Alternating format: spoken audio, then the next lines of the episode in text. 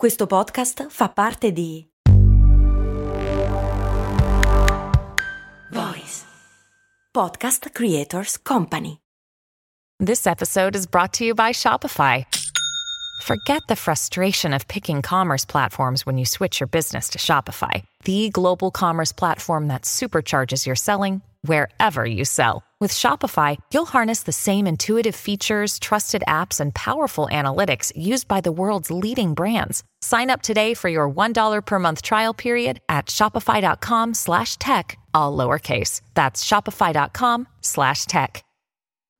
Partiamo dalle buone notizie. Il mondo è sempre più connesso a Internet. Secondo le ultime stime, circa il 64% della popolazione globale ha oggi accesso alla rete, una percentuale in rapida crescita se si considera che ancora nel 2018 era inferiore al 50% e inoltre trainata dai paesi cosiddetti in via di sviluppo. L'India, per fare solo un esempio, nello stesso lasso di tempo, ovvero negli ultimi 5 anni, ha più che raddoppiato il numero di utenti internet internet passati dal 20 al 43%. Si tratta di progressi cruciali per lo sviluppo di queste nazioni, visto che l'economia legata a Internet rappresenta il 15% del prodotto interno lordo globale e cresce a una velocità quasi tre volte superiore a quella tradizionale.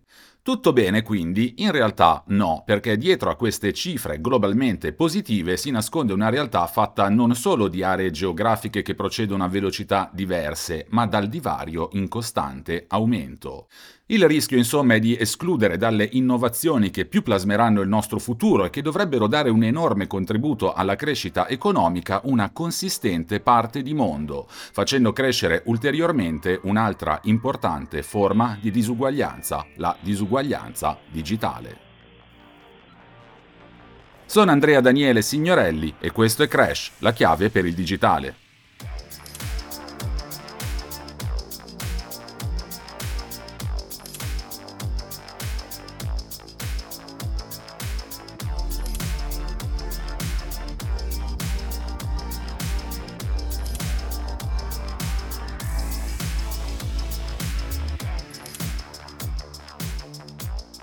La differenza in termini di accesso a internet tra le varie regioni del mondo è infatti abissale. Dal 97,3% dell'Europa settentrionale si scende fino al 23,7% dell'Africa orientale.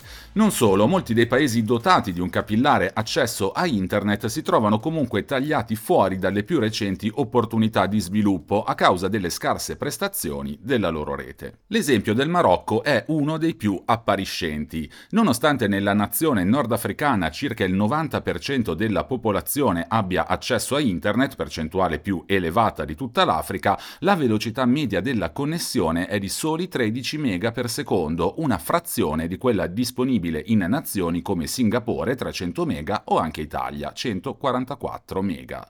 Insomma, mentre in Occidente o in Cina si immagina un futuro a base di intelligenza artificiale, realtà estesa, industria 4.0 e 5G o addirittura 6G, c'è un terzo di popolazione mondiale che non ha nemmeno la possibilità di inviare un'email e un altro terzo di popolazione che non ha accesso a una connessione adeguata. È un divario quindi crescente e che ha enormi implicazioni dal punto di vista economico, sociale ed educativo. Partiamo proprio da quest'ultimo, che è stato al centro di una recente analisi del think tank Brookings Institute.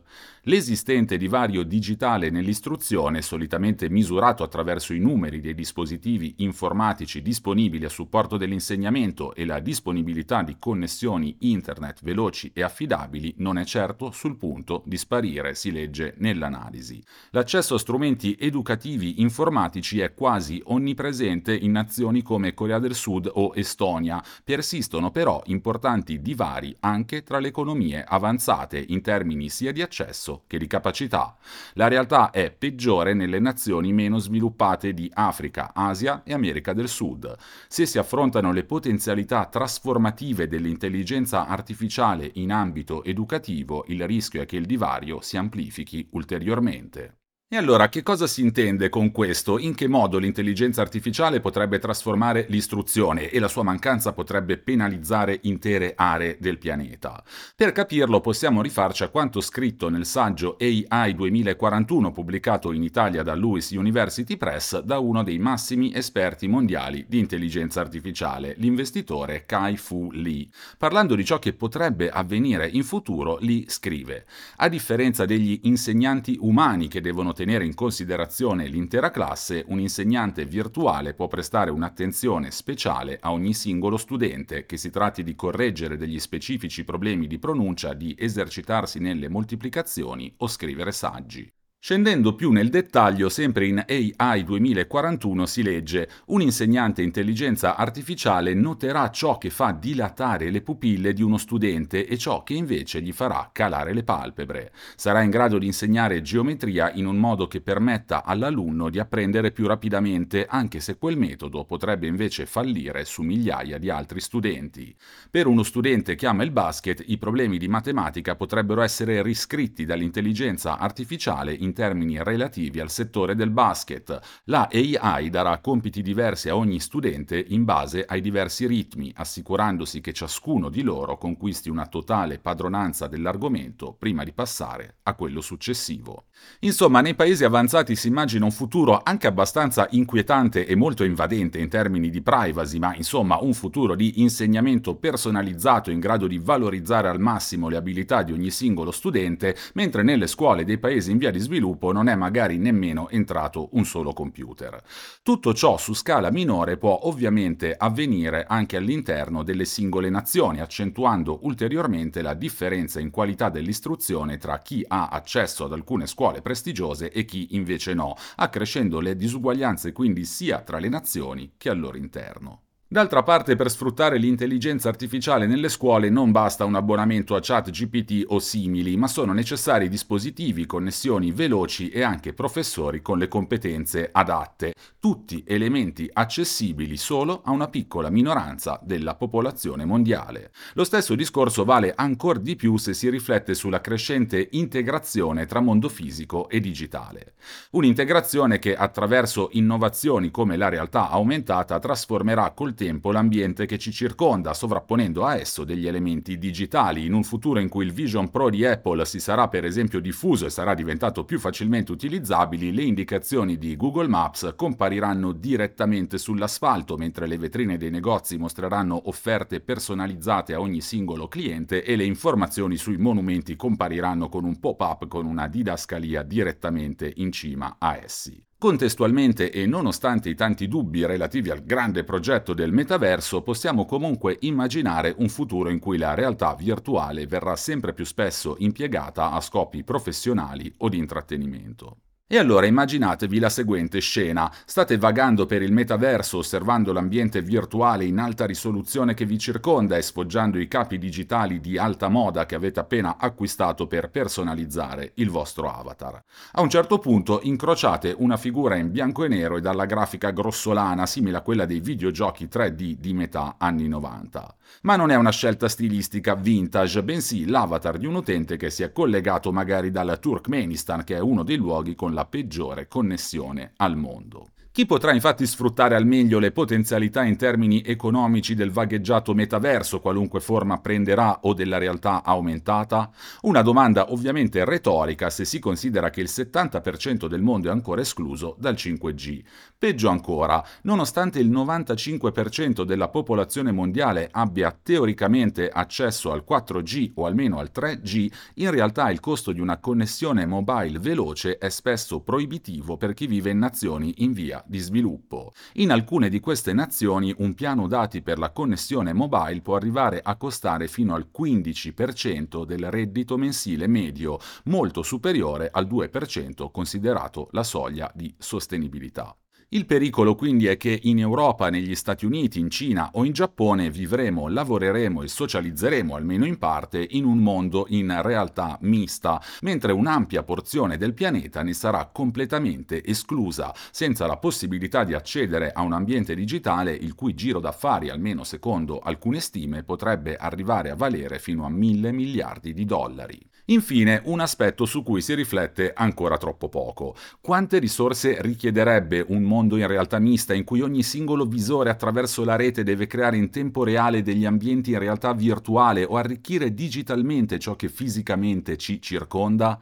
Già oggi i consumi energetici richiesti ogni anno per alimentare i data center di tutto il mondo ammontano a circa 300 terawattora, circa l'1,5% del consumo energetico globale. La situazione è destinata a peggiorare. Secondo le stime, nel giro di 5 anni il mondo digitale sarà responsabile del 5,5% delle emissioni complessive, mentre attorno al 2040 l'infrastruttura tecnologica attorno a cui ruota una parte crescente della società potrebbe causare il 14% di tutte le emissioni, poco meno di quanto emette una nazione come gli Stati Uniti. Se davvero la realtà mista si diffonderà quanto atteso, l'aumento di questo traffico dati potrebbe diventare insostenibile.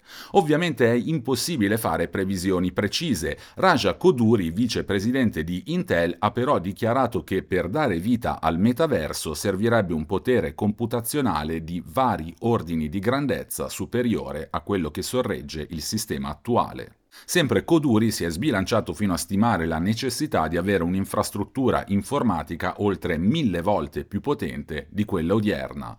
Un discorso simile, come abbiamo visto in una scorsa puntata di Crash, vale anche per l'intelligenza artificiale generativa. Sarebbe davvero sostenibile un futuro in cui ognuno di noi avrà a disposizione il suo assistente artificiale personale, considerando la mostruosa quantità di energia di cui questi strumenti necessitano già oggi?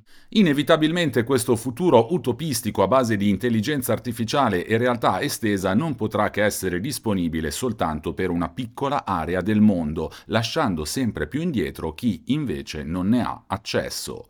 È un'esclusione per certi versi quasi obbligatoria perché sarebbe impossibile sostenere energeticamente un mondo in cui tutti vivono in realtà aumentate con a disposizione un assistente artificiale. Se a tutto ciò si aggiunge che le esternalità del progresso tecnologico ricadono principalmente sui paesi meno ricchi, che sono i più colpiti dalle conseguenze della crisi climatica e dall'estrazione intensiva delle risorse necessarie alla costruzione dei dispositivi, ecco che il cerchio si chiude. Le grandi innovazioni tecnologiche che promettono di plasmare il futuro potrebbero rendere il mondo un posto sempre più diseguale e ingiusto.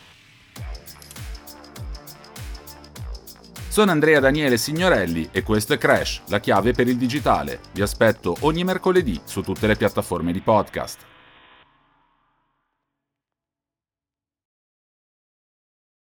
E ora un consiglio dal Voice Network. Ciao, sono Francesca Dean, sono un high performance coach e nel mio podcast Healthy Busy Life condivido con te riflessioni, strategie e il mindset che ti servono per arrivare al livello successivo in ogni area della tua vita, dal benessere alla produttività, dalla crescita personale a quella professionale. Cercami sulla tua piattaforma di podcast preferita. Ti aspetto.